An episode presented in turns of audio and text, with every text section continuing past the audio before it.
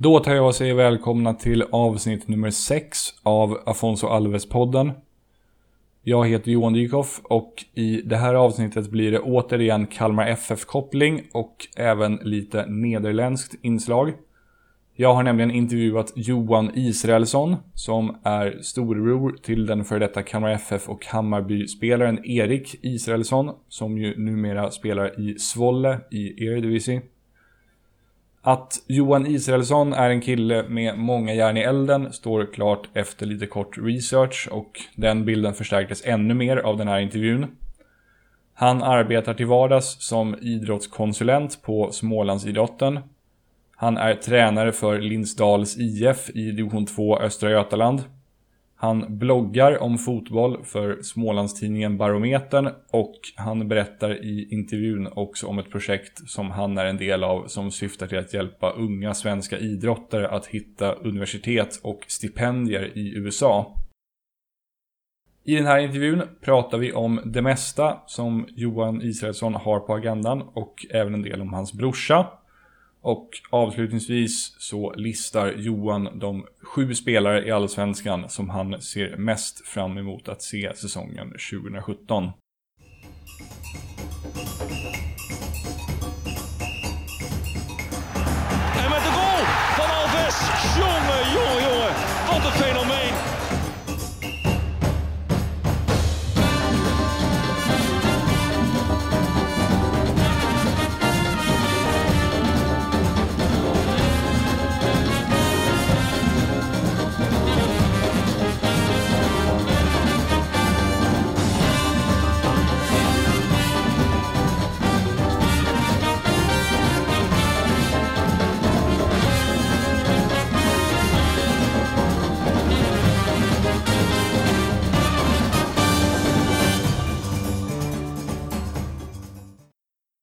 Vi faktarutan då. Mm. Eh, namn, Johan Israelsson, ålder. 30 år. Du är, för, du är 86 eller hur? Född 86 precis. Ja, just det. Har du haft någon 30-årskris sådär? Ah, den är väl eh, på- intågande kanske, men hittills har jag klarat mig ganska bra ändå, får jag säga. Ja, jag fyller 30 i år, men jag känner mig också rätt chill med det faktiskt. Ja, skönt. Eh, kommer från respektive bor i. Jag kommer från Kalmar och eh, 9 kilometer utanför Lindsdal. Jag är uppe, I Lindsdal är jag uppvuxen. Eh, och bor numera även i Kalmar efter att ha varit ute och ränt lite både i Sverige och utomlands. Men tillbaka i Kalmar nu. Mm. Eh, sysselsättning. Jag är fotbollstränare för division 2-klubben Lindsdals IF, vilken är min moderklubb också. Vi spelar i ja, Malmö-serien, i Skånelagen där. Eh, Jag är, jobbar på Smålandsidrotten med eh, mycket idrottsföreningar och idrottsprojekt. Och sedan driver jag och en kollega vid namn Jonathan Taylor ett, eh, ett, ett bolag inom sportindustrin också, där vi fokuserar på studenter mot collegefotbollen främst i USA. Ja, så försöker ni skicka eh, studenter dit då, eller, eller svenska Ja. idrottare dit? Eh, ja precis, främst svenska idrottare till, till USA där vi startar upp det nu på riktigt 20, under 2016 och ska ge det en chans och det är kul att, eh, att, att försöka se på det också. Ja, just det. Och så bloggar du på... Ja, precis. Jag är ju ansvarig på, på, eh, för eh, den ja, allsvenska fotbollen på Barometern då ju som lite allsvensk ja, analytiker, Kalmar FF, expert kanske man kan kalla det för. Ja. Det är många järn i elden på det också. Precis. Eh, favoritlag? Favoritlaget, det är väl i grund och botten Manchester United och det springer väl sig ur Cantona och Beckham och de grabbarna. Och sen dess har jag hållit fast vid det gänget. Mm. Har du något favoritlag i, i Sverige? Men det har ju blivit så att jag har följt min, min brorsa Erik väldigt mycket i de klubbar han har spelat. Så det är ju klart att man är från Kalmar, man har följt Erik mycket i Kalmar FF och sedan när han signade på för Hammarby så slår ju det laget lite extra eh, i hjärtat. Att man, man, man vill att det ska gå bra för dem och följa dem med de, Eh, det supportertrycket de har, så det är väl, det är väl de två man sneglar lite extra mot i, i, i svensk fotboll. Mm. Eh, favoritspelare genom tiderna? En eller flera nu aktiva eller sådana som har lagt av? Jag får väl säga att det är ändå Paul Scholes. en fantastisk bra mittfältare i bägge riktningarna som eh, jag var svag för och fortfarande är. Så, så det, det är Scholes. Mm. Några eller några spelare som du inte gillar av någon anledning? Eh, en sån som Pepe i Real Madrid är ju ett, eh, i mina ögon, en gris och ett jävla as. Men, eh, men jag skulle nog gärna vilja ha honom i min sida när jag spelar fotboll för han, eh, han står ändå upp för, för laget och, och vill det bästa för laget. Så det, det är väl han kanske. Ja, du är långt ifrån först att säga han eh, på den frågan. det var det första som dök upp i huvudet. Så. Ja, men han är verkligen top of mind när man eh, tänker på så här grisiga spelare. Ja. Eh, en spelare vars skor du själv gärna hade varit i, i ett givet ögonblick? Ja, det var ju en svår fråga. En intressant fråga. Men eh, varför inte vara i Wayne Rooneys skor när han cyklade in vinstmålet mot eh, Manchester City derbyt för några år sedan där i bottenkrysset. Det var nog en jävligt häftig känsla. Ja, ja värre kan man nog ha det. En företeelse inom fotbollen som du inte gillar? Nej men det är väl det, det, det, klassiska. Vi kan väl gå återigen PP där med lite sköna dyk och filmningar. Det, det, är väl ingenting som hör hemma i, i vår kära sport egentligen så jag får väl säga filmningarna. Mm. Hur ställer du dig till efterhandsbestraffningar av filmningar? Alltså jag tycker ändå det ska vara någon, någon, någon form av känsla, impulsivt fotbollsspel, även dömeri i mångt och mycket. Eh, men visst, nu när det rör sig om så jäkla mycket pengar i sporten och eh, när allting ställs på sin spets så, så kanske man skulle ta straffa dem ordentligt som sysslar med de dumheterna även i efterhand och att, eh, att statuera exempel och kunna stänga av eller bötfälla spelare efterhand också. Ja.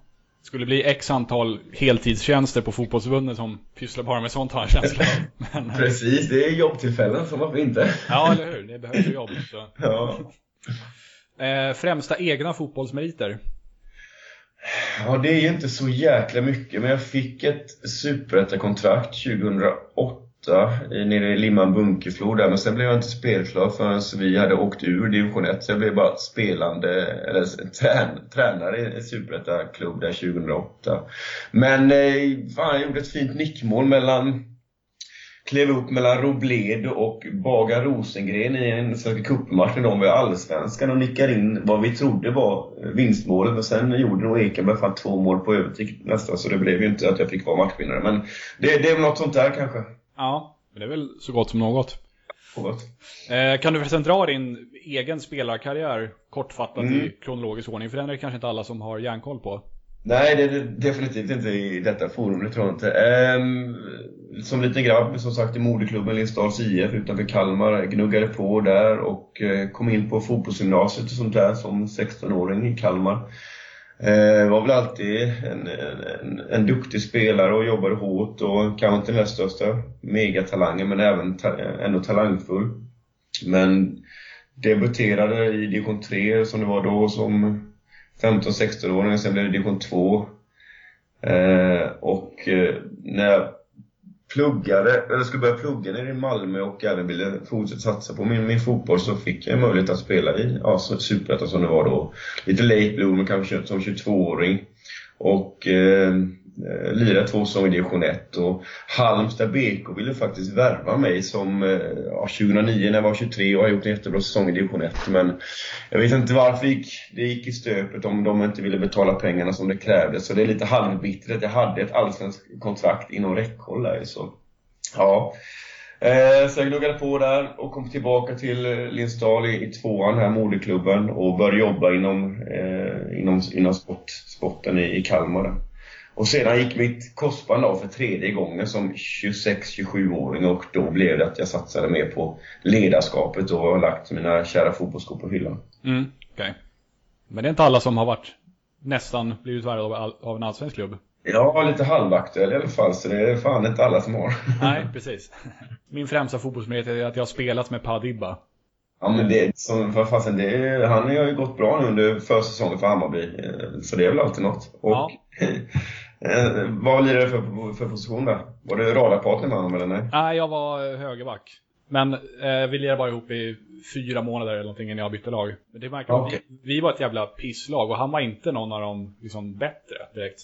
Så, eh, han, det här var när vi var typ 16 eller någonting kanske. Och han gick, han slutade i vårt lag och gick till eh, typ division 3 eller 4 lag i Stockholmsområdet. Där han plötsligt blev skitbra, öste in mål och sen blev han plockad av Sundsvall.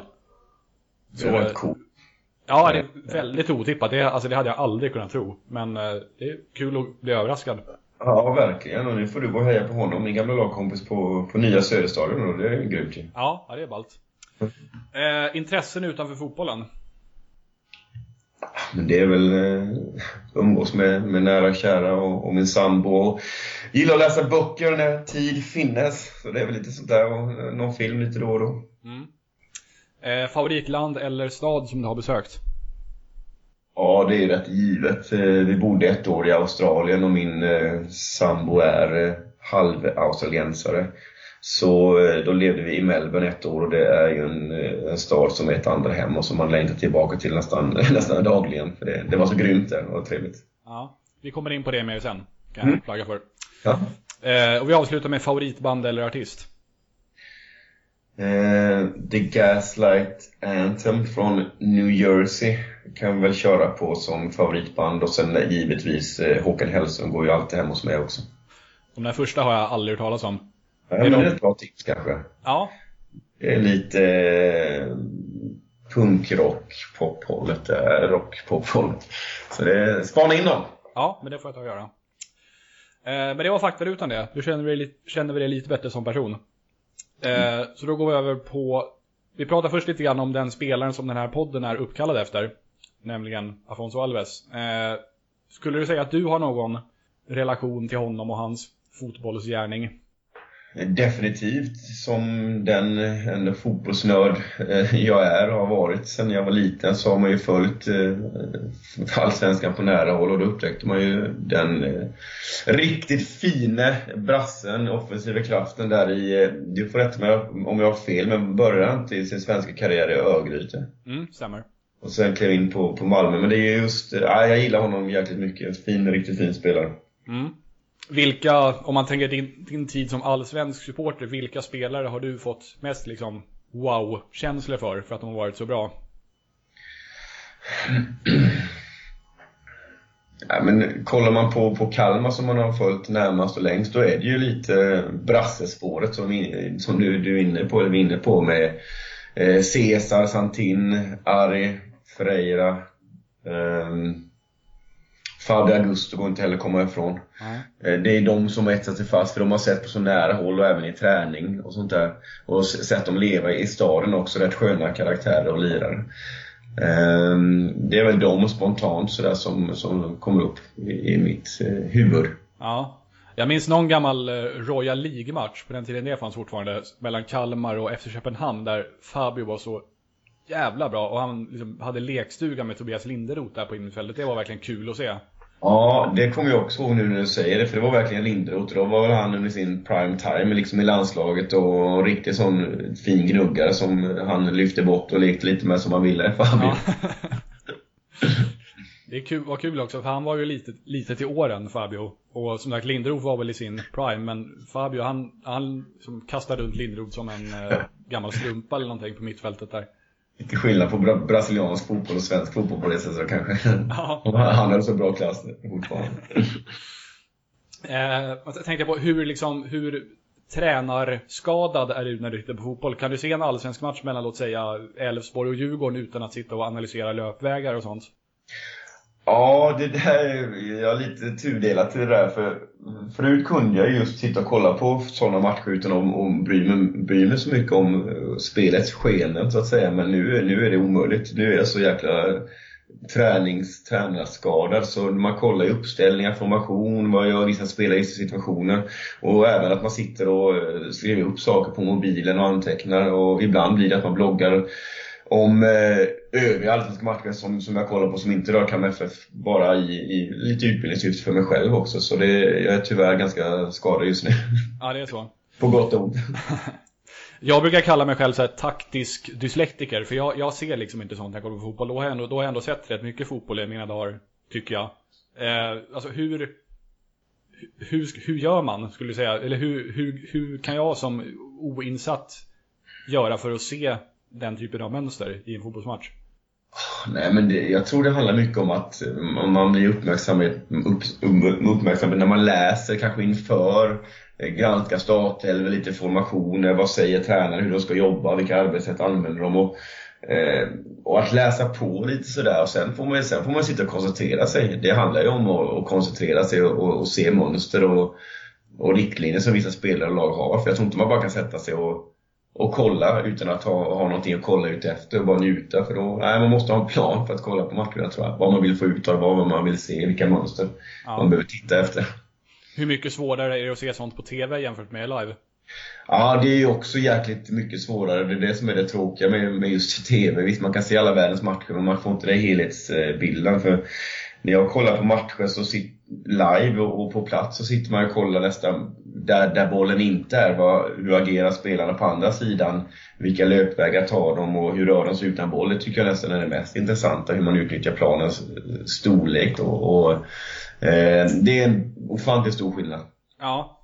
Jag brukar tycka att alltså det är väldigt sällan som jag ser fotboll live som det är tråkigt. Utan alltså en en match som skulle vara tråkig på tv kan nog vara rätt okej okay att se live, bara för att det blir lite annan grej av det. Medan en, en tråkig match live är fullständigt outhärdlig på tv, tänker jag. Ja, jag är beredd att hålla med dig, absolut. Um, skulle du säga att uh, fotbollstränaren Johan Israelsson och fotbollsentusiasten Johan, Johan Israelsson gillar olika typer av spelare? Alltså, kan du känna helvete vilken härlig spelare, men jag hade verkligen inte velat ha honom i mitt lag.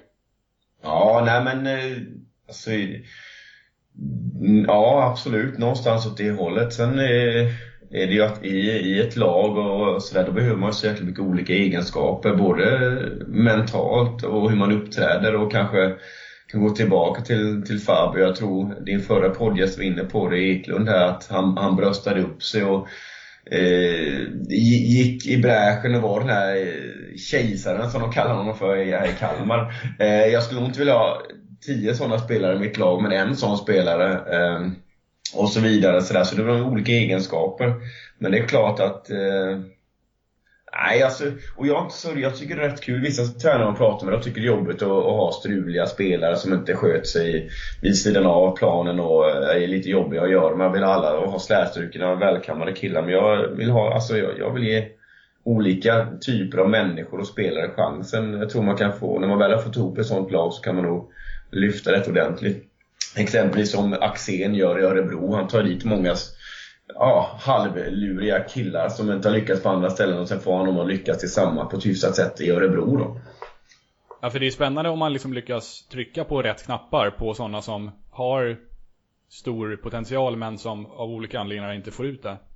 Precis, det är, och det är, det är en jäkla härlig känsla om man får, som tränare får ut de där gömda, den gömda potentialen, den dolda potentialen. Ja, förstår jag. Eh, vi tar och pratar lite om Kalmar FF, vi har redan varit inne på det lite grann. Eh, de kom ju sexa i Allsvenskan förra året, eller hur? Mm. Hur nöjda tycker du att de ska vara med det? Med tanke på att det gick eh, ganska trögt för dem länge så eh, tycker jag att de kan vara nöjda med den, eh, den hösten de gjorde och klättrade upp ett par fina placeringar och eh, avslutade starkt och kan ta med den känslan in, in till, eh, till den här säsongen och lite det här ja, publiken och intresset var uppåt också. Jag tror man kan, kan rida på den vågen men Sen har de ju börjat svagt nu i år, så eh, gick i kuppen framförallt. Så mm. nu var man tillbaka lite på ruta noll, där på att säga. Ja. Alltså, jag kollade upp lite tips inför förra årets säsong och eh, alla som jag såg hade tippat om sämre än sexa. Det var allt ifrån 13 till 7, tror jag. Ja. Mm. Så mm. om man nu ska lägga någon vikt vid det så är sjätte plats klart godkänt. Ja, men det, det, det, det, är det med facit hand. De sålde ju Antonsson, fick in välbehövliga pengar. Eh, till Leeds gick ju han och sen Eh, Rasmus Elms status var osäker ganska länge. Han spelade lite till och från och sådär. Eh, sen när de väl hittade den här formen centralt på mittfältet framförallt med eh, Rasmus Elm och brassen Ismael med Romario framför sig. Och den här individuella skickligheten som, det var den individuella skickligheten tycker jag som tog dem till, till sjätteplatsen en stark höst. Mm. Hur lyckad tycker du att den här bröderna Elm-reunionen har varit så här långt? Eh, än så, så länge så har den väl i ärlighetens namn inte varit jättelyckad om man ska jämföra från hur lyckad den en gång i tiden har varit när eh, de ganska osannolikt tog, eh, bärgade ett guld till Kalmar. Mm. När framförallt Viktor och Rasmus var, var riktigt bärande spelare, nyckelspelare och även David Elm i viss mån med den rollen han hade som en target forward låg bakom mycket saker. Eh, och där är de ju inte idag och det, det är väl inte konstigt heller för Kalmar är ett helt annorlunda lag och eh, inte har den kvaliteten längre.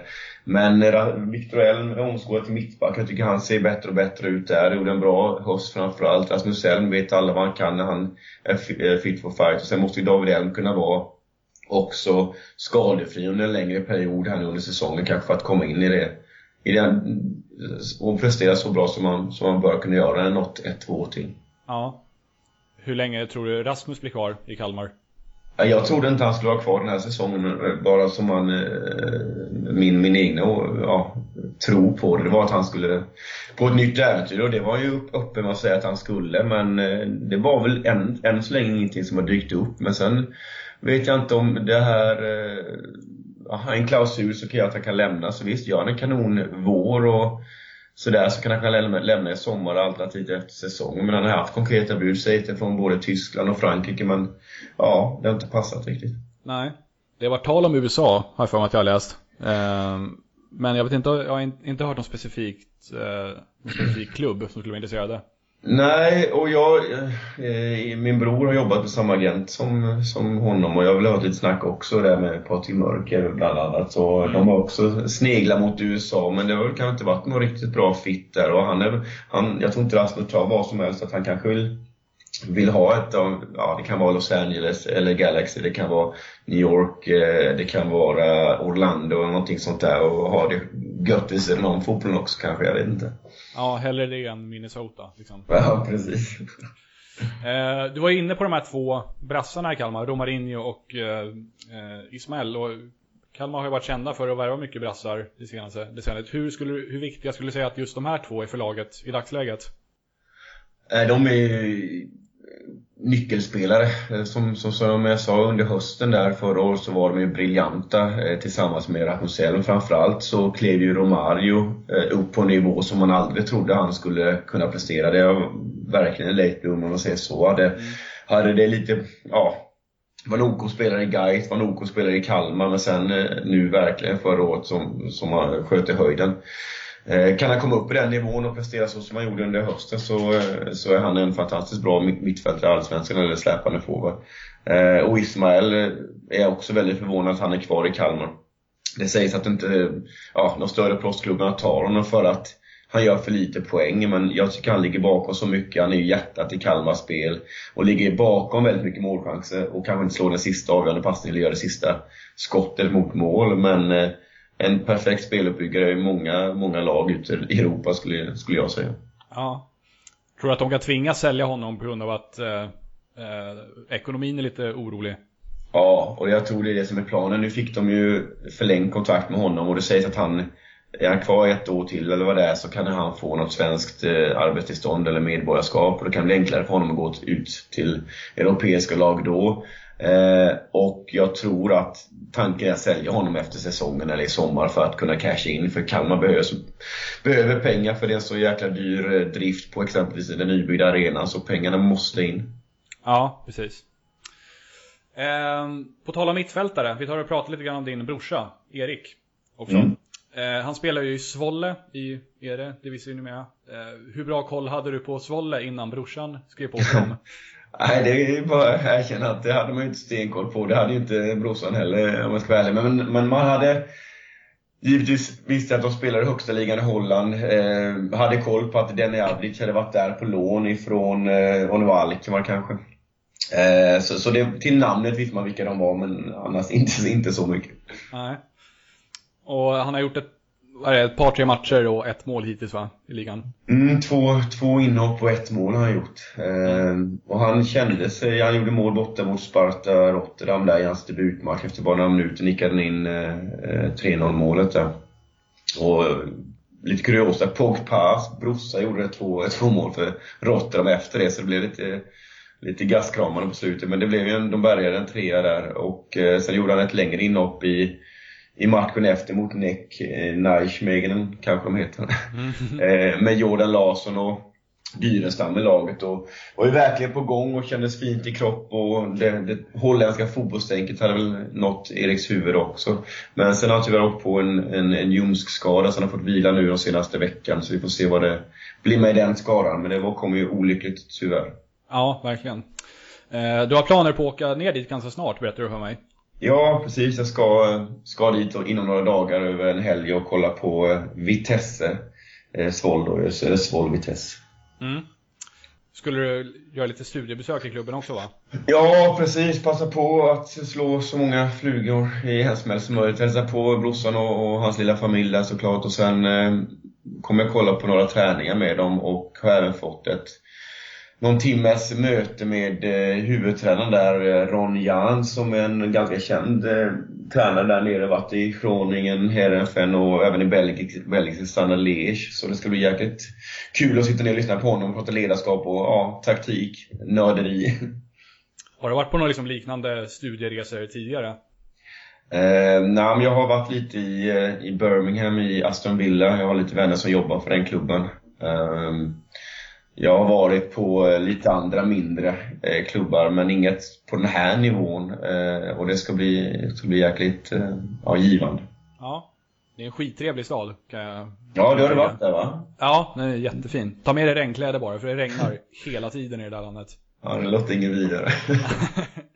Men eh, Erik, han trivs bra i stan och så, än så länge? Ja, nej men precis så som du säger att eh, fantastiskt trevlig stad, eh, mellanstor stad och ändå lite gemytlig. Så det påminner lite, lite om Kalmar men större och, och vi trivs ju i Kalmar med vattnet och sånt där och det är någon kanal runt den inne, inne stadskärnan där och ja, det känns ganska lagom och, och gött och sen är det bara en timme till till Amsterdam om man vill ha lite storstadspuls och sådär. Mm. Ja men det hoppas du kommer trivas. Det är en jättefin stad. Ja, kul. Ehm, du var inne lite grann på ditt, ehm, eh, ditt eget tränarjobb och du tränar Linsdal för tillfället. Mm. Ehm, kan du berätta lite om vad det är, vad det är för klubb? Ja, det är eh, som jag var inne på så ligger den utanför Kalmar och eh, det är en väldigt stor förening med både flick och pojkfotboll från de allra lägsta åldrarna upp till ett eh, A-lag på här sidan då där jag är ansvarig division 2 och ett eh, damlag som numera ligger på division 2 nivå också. Eh, säg att en 700-800 medlemmar i en, en förort på 8-9 tusen människor som bor i Näsdalen. Mm. Eh, och alltså man, eh, man, man har fostrat en, en del eh, allsvenska spelare. Eh, Filip Sachbekidis i Kalmar FF som gjorde mål i cupmatchen mot Landskrona nyligen och är allsvenskans yngste målskytt tror jag genom tiderna. Han satte 1-0 mål mot Syrianska. Han är fostrad i klubben också. Eh, och det är väl en klubb med ett, eh, som eh, som vill, vill någonting. Sen har man kanske inte ekonomiska muskler och resurser att säga att vi ska upp i division 1 med, med herrlaget. Men, min, min målsättning med laget är att vi ska vinna varje match och sen får vi se hur långt det, det räcker. Men jag vill ju mycket med mitt ledarskap och tränande så jag är inte nöjd med något halvdant. Jag försöker göra det så bra som möjligt. Mm. Och det är division 2 östra Götaland vi snackar om, eller hur? Ja, precis. Och vi har ju många eh, matcher neråt eh, Malmötrakten bland annat och norra Blekinge och sånt där. Så det, det, är 30 mil enkel resa ner där för division 2. Så det, det krävs lite av grabbarna att, att, att spela här också. Ja, jag har hört det där att division 1 och division 2 är lite knepiga nivåer att spela och träna på. Just för att alltså, spelarna är inte heltidsproffs men måste ändå lägga ner massa, massa tid på sin fotboll. Och det kan som du säger vara långa bortaresor och sådär. Hur, det skriver du under på?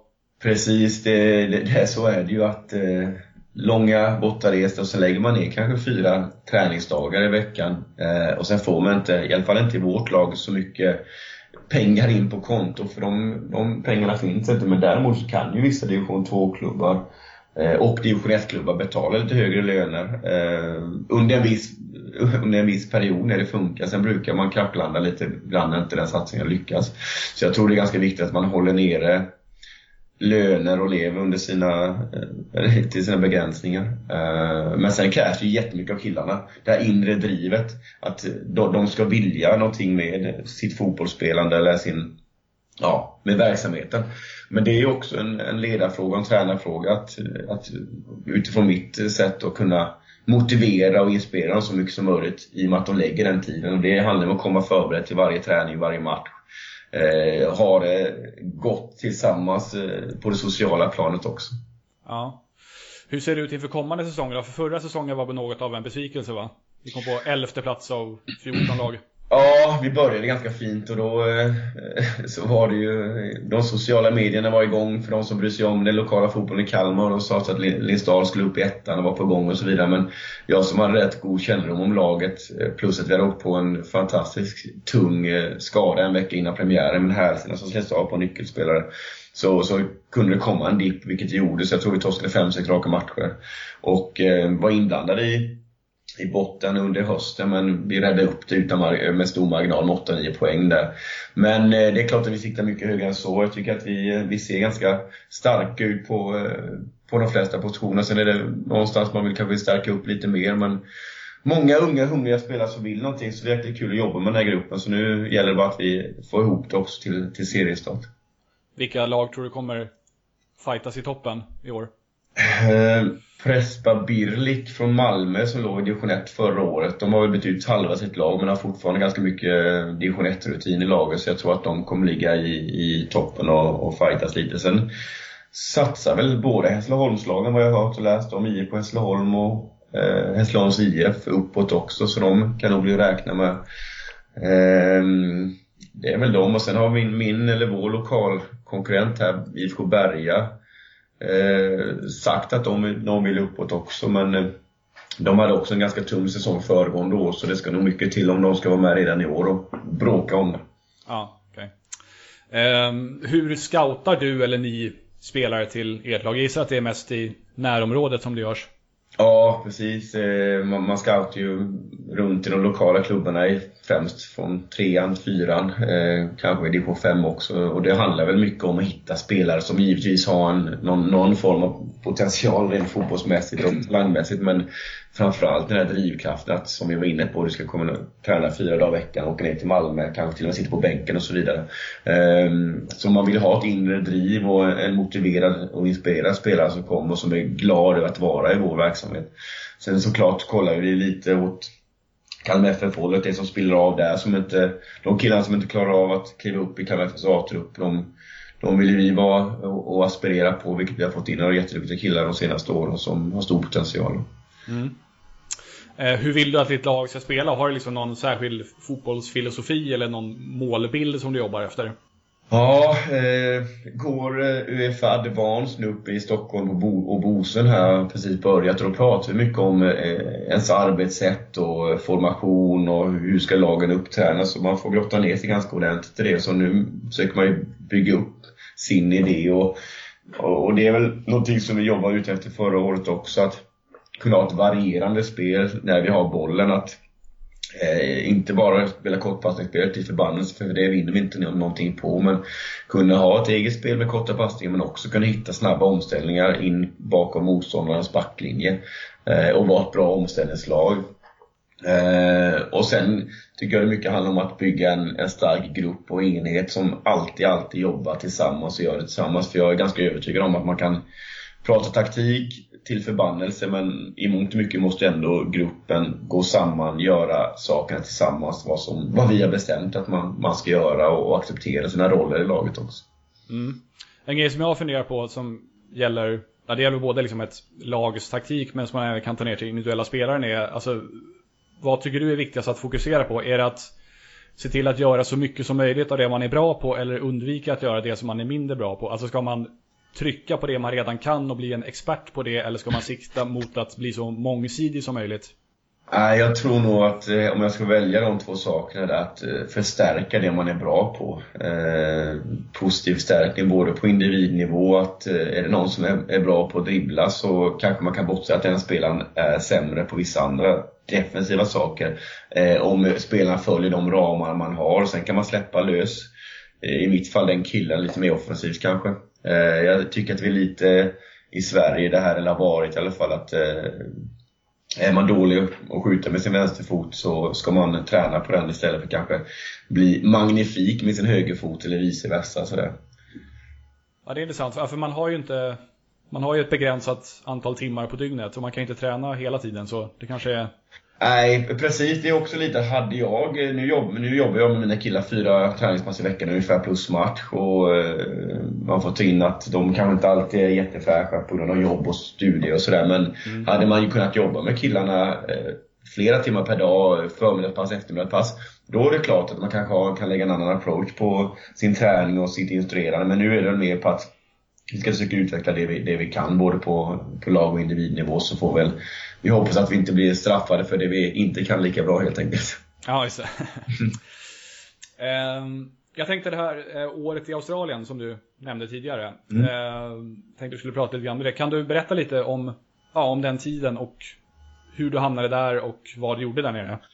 Ja, som jag sa innan, det var ett jättefint år. En, eh, en möjlighet som vi tog när min eh, sambo Lisa eh, har sina rötter där, sin, sina, sin pappa och släktingar på den sidan där. Hon kunde göra sin, sin eh, praktik där i, genom eh, hennes universitet på, på, på svensk skola. Då. Så hon kunde få ett utbyte där. Och jag hakade på och eh, pluggade en del kurser på distans, ledarskap eh, framförallt och, och coaching och eh, idrottspsykologi. Eh, och sedan ja, ville jag jobba inom, eh, med ledarskap inom fotboll så jag jobbade som eh, fotbollstränare för en, eh, ja, likt den förening jag är nu, en, en breddklubb, en, en av Melbournes största fotbollsklubbar var det. Eh, ja, allt från U15 ner till U10 och det var jäkligt lärorikt för innan hade jag i princip bara jobbat med seniorer och killar. Nu fick jag jobba med både tjejer och killar i olika åldrar. Och sedan fick jag också elitspåret för då eh, fick jag en anställning hos Melbourne Sports Institute, heter de. Eh, en stor, ja, som har många idrotter under sitt paraply men där jag jobbade på fotbollsdelen och kunde få jobba med, ja, då mer mot elitförberedande träning för eh, främst killar i åldern 15 till 16 år.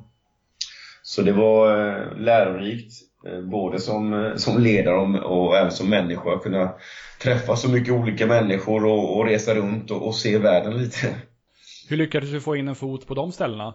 Som eh, utböling sådär? Ja, precis. Nej men det, det handlar ju om eh, alltså vara jävligt ihärdig eh, och inte, jag fick nej från x antal organisationer för att först och främst på en, en högre nivå för att ja, ja, vem fan var jag liksom som hade ja, ett, ett OK CV tyckte jag, men kanske inte de. Eh, och jag fortsatte söka, ringa runt och sådär. Eh, ihärdig helt enkelt och, och målmedveten, ha ett, ha ett driv återigen tror jag. Viktigt vad man sysslar med, om det är fotboll eller arbetslivet i övrigt. Eh, och sen är det när man skapar kontakter och träffar någon där i någon förening så att nej, men just nu kan inte vi, vi ta in någon här men däremot så kan jag öppna upp en dörr och att du har kontakt med den här personen. Så det, det handlar mycket om kontakter också. Om man väl har fått några kontakter kan man få kontakt genom den personen och sen till slut brukar man landa någonting bra. Mm. Eh, förutom att jag inte gillar att flyga så skulle jag jävligt gärna vilja åka till Australien. Är det värt flygresan skulle du säga? Definitivt. Eh, den är tuff såklart men eh, man har någonting gött att se fram emot när man väl kommer dit. Så det kan jag rekommendera alla att eh, göra den resan. Ja. På tal om Australien, stämmer det att Erik hade någon form av klausul i sitt kontrakt som gjorde att han kunde flytta till en klubb i Australien för inga pengar alls nästan? Ja, ja, jag vet. Han, han, alltså det, visst, nu ska inte jag sitta här och prata om hans kontrakt, men han, det är ganska vanligt att de har, har klausuler där och det var väl någon agent som säkert hade läckt till någon eh, i, i, press och media, så det var nog inte helt fel ute som de skrev om det. Ja, okej. Okay. Men det blev Svolle istället? Ja, jag tror det blev bättre i, i nuläget. Han kan köra Australien, han är 33 plus kanske istället. Ja, precis. Eh, vad har du förresten för mål med ditt tränarskap på, på lite längre sikt? Ja, det är också egentligen svårt att säga. Det är svårt att prata mål och målbilder på just det här sättet. Eh, men eh, skulle jag, just idag när du ställer frågan så, då är väl att eh, bli en duktig, duktig ledare och utvecklas som ledare och även få, få chansen att jobba kanske då på den högsta eliten vi har i alla fall i Sverige som, som fotbollstränare, fotbollsutbildare. Så det var ju fantastiskt kul att få, få leda ett allsvenskt lag men det vet man också hur stenhård en sån konkurrens är. Men jag, jag tycker också om att, att, jobba med eh, det som är runt om fotbollen på ett organisatoriskt plan som exempelvis i en sportchefsroll skulle jag tycka var fantastiskt kul att, att jobba och försöka bygga ett lag och sånt också. Så jag nischar mig inte bara mot tränare utan det kan vara en, en, en väg in på andra uppdrag också inom fotbollen. Mm. Alltså, från och med vilken nivå i Sverige kan man jobba som Alltså heltid som till exempel sportchef, vet du det? Nej, men jag hade ett erbjudande om att gå in i sportchef eh, i en klubb i division 1 för ett par år sedan. Och, och, där är det väl någonting, att kommer man upp på den nivån, eh, division 1, eh, superettan, så är det ju mer eller mindre heltid. Så jag tippar det kan vara i vissa division 2-klubbar också. Men då måste man nog kombinera det med, med ett jobb på marknadssidan, möta in sponsorer och så vidare. Eh, så, så, sportchef division 1 och, och uppåt skulle jag säga. Eh, ja. division 1 och allsvenskan givetvis. Okej. Okay. Hmm. Eh, jag tror vi har kommit till sista punkten. Mm. Nämligen eh, den berömda topp 7-listan. Ja, kul. Eh, eftersom du lyssnade på Mikael Eklunds eller intervju med Micke så kanske du hörde varför jag kör topp 7 istället för topp 5 eller topp 10. Ja, ja, jag har inte vagt minne av det men du får gärna upp, uppdatera mig. Ja, det var för att... Ja, nu vet jag. Sju målen va? Ja, exakt. Sju mål mot mm. Herakles. Det... Ja, den är grym. Men vad var han då i Heerenveen va? Ja, precis. Ja, de vann med, de vann med 9-0. Han gjorde sju baljer och det är fortfarande rekord i Eredivisie. Och ja. i slutminuterna så blev han eh, utbytt av tränaren utan att de hade några byten kvar. Så han bara plockade av honom från planen för att han skulle få en stående ovation från publiken. Ah, snyggt. Ja, Bra ledarskap där. Ja, verkligen. eh, men då, det är ett stående inslag där jag ger varje eh, poddgäst ett ämne. Och för dig så gav jag Eh, Topp 7 spelare som du ser fram emot att se i Allsvenskan 2017. Mm. Och gärna någon liten motivering till varje spelare också. Yes. Ehm, jag börjar uppifrån och ner. Så vi startar med sjunde platsen och det är Jilohan Hamad i Hammarby IF. Ehm, kommer hem från ett, ett misslyckat, får man väl ändå säga, proffsäventyr i Hoffenheim och lite utlåningar där. Och man har redan sett nu på lite matcher under försäsongen, Hammarby eller jag har gjort att det finns ett, eh, en jävligt stor potential och jag är lite rädd att han är eh, lite för bra för Hammarby och sina eh, lagkompisar så att han kan få ut allting han kan. Men det som är intressant att se Sjätte plats, en eh, riktigt fin spelare i BK Häcken, Alexander Fanerud. Som jag har följt länge. Jag var med i samma turnering som honom i Mariedal Cup inomhus för många, många år sedan när han var väl 19-20, jag var några år yngre där och eh, sen dess eh, har jag kollat där, noga på honom och det är en briljant fotbollsspelare med en magisk blick för spelet och en grym vänsterfot. Så han gillar jag att se i Allsvenskan också. Sen har vi Arsenal-fostrade Kristoffer Olsson, numera i AIK, som ansluter från Midtjylland. Också en, en väldigt fin spelare med bollen. En skolad spelare. Jag tror han kan komma att dominera på AIKs mittfält med sin teknik och sin eh, passningsstyrka. Så ett rejält lyft för, för både honom nu i år och, och AIK tror jag på.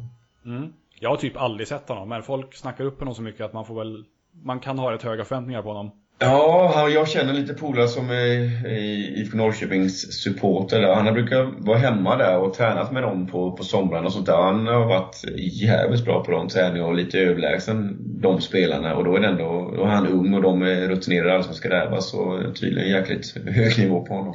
Ja. Det blir kul att följa. Eh, fjärde plats. Rasmus Elm, Kalmar FF. Eh, I sina bästa stunder är det inte många spelare i Allsvenskan som kommer, kommer nära hans nivå. Den högsta nivån han har är grymt hög och eh, jag skulle säga att det är nog ja, ligans, allsvenskans smartaste fotbollsspelare. Det är mm. kul att se honom. Eh, tredje plats, Anders Christiansen, Malmö FF. En eh, personlig favorit när han kom till, till Sverige och Malmö. Jag har inte sett honom så mycket innan men riktigt skön box-till-box-spelare som eh, är nyttig både offensiven och defensiven. Han påminner lite om, eh, om min bror Erik där och den eh, spelstilen är jag svag för. Andra plats, Kim Källström i Djurgårdens IF. Eh, 131 A-landskamper och eh, har väl fortfarande några fina år kvar i kroppen. Och jag tycker att man kan se framförallt i hans debut mot Degerfors att när han får tid med bollen och kan lyfta fram eh, jävligt fina mackor till sina medspelare. Sen ska det återigen eh, någon då förvalta de här chanserna. Så vi vill se om han också spelat lite för ett svagt lag för tillfället för att göra sig själv rättvisa. Och Först på listan, en spelare jag är sjukt ny, nyfiken på. Eh, Emanuel Frimpong i AFC Eskilstuna. Eh, ja, det är en jävla skräll att få se 25-åriga Frimpong i Allsvenskan med förflutet i Arsenal, Fulham och Wolves bland annat. Men eh, vi vet vilken jävla potential han besitter. Ja. I, en, I en nykomling också. Det... Ja, i en nykomling. Och ingen vanlig nykomling. Så här suspekt nykomling jag inte har någon jäkla aning om. Men eh, på ett eller annat sätt så kommer den här snubben göra ett eh, stort avtryck i Allsvenskan, det är jag ganska säker på. Ja. Eh, och jag har en bubblare också. Ja, kör på. Om jag stick med där och lite att det här är lite bra brasse, brassepodd där. Paolo, Paulinho i BK Häcken. Jag skulle vilja ha med honom på listan men fan jag fick inte in honom där. Jag gillar honom som fan. Det är en typisk där brassebalansen. Skön balans, ingen kan rucka på honom. Låg tyngdpunkt och sen en riktigt vass avslutare. Så han ska också, eh, kommer det också bli kul att se. Ja. ja, jag hoppas han får vara skadefri bara. För han var ju så, han var väl de flestas favorit till skytteligatiteln förra året. Men så mm. gick han skadad halvåret. Ja, han kom väl in och sänkte Hammarby nästan, höll på att säga där med några baljer och sen efter det så fan vet jag inte, det var någon tung skada som, som kom där. Så hoppas han kan vara skadefri för då var han jäkla sevärd. En som jag är lite nyfiken på är Linus Hallenius som lyckades ro i hamn ett fyraårskontrakt med Sundsvall. Han har ju, jag begriper inte riktigt hur hur han lyckas eh, Ja, hur han lyckas få ett så långt kontrakt, för han har inte varit bra på bra länge nu. Nej, alltså. det är intressant det där, för det som du säger, han har väl inte varit bra sedan han gjorde det här drömmålet med Hammarby i Superettan för x antal år sedan. Och ja. Eh, det är väl bara fel på omgivningen oftast, utan det, det, var fel på någon eller något i Hammarby och det var fel på någon eller något i Helsingborg och sen som du säger landa ett fyraårskontrakt. Det är strångt gjort från både honom själv och agenten, men vi får väl hoppas att det kan, eh, ja att han kan kan få leverera lite och i lugn och ro där uppe i Sundsvall kanske.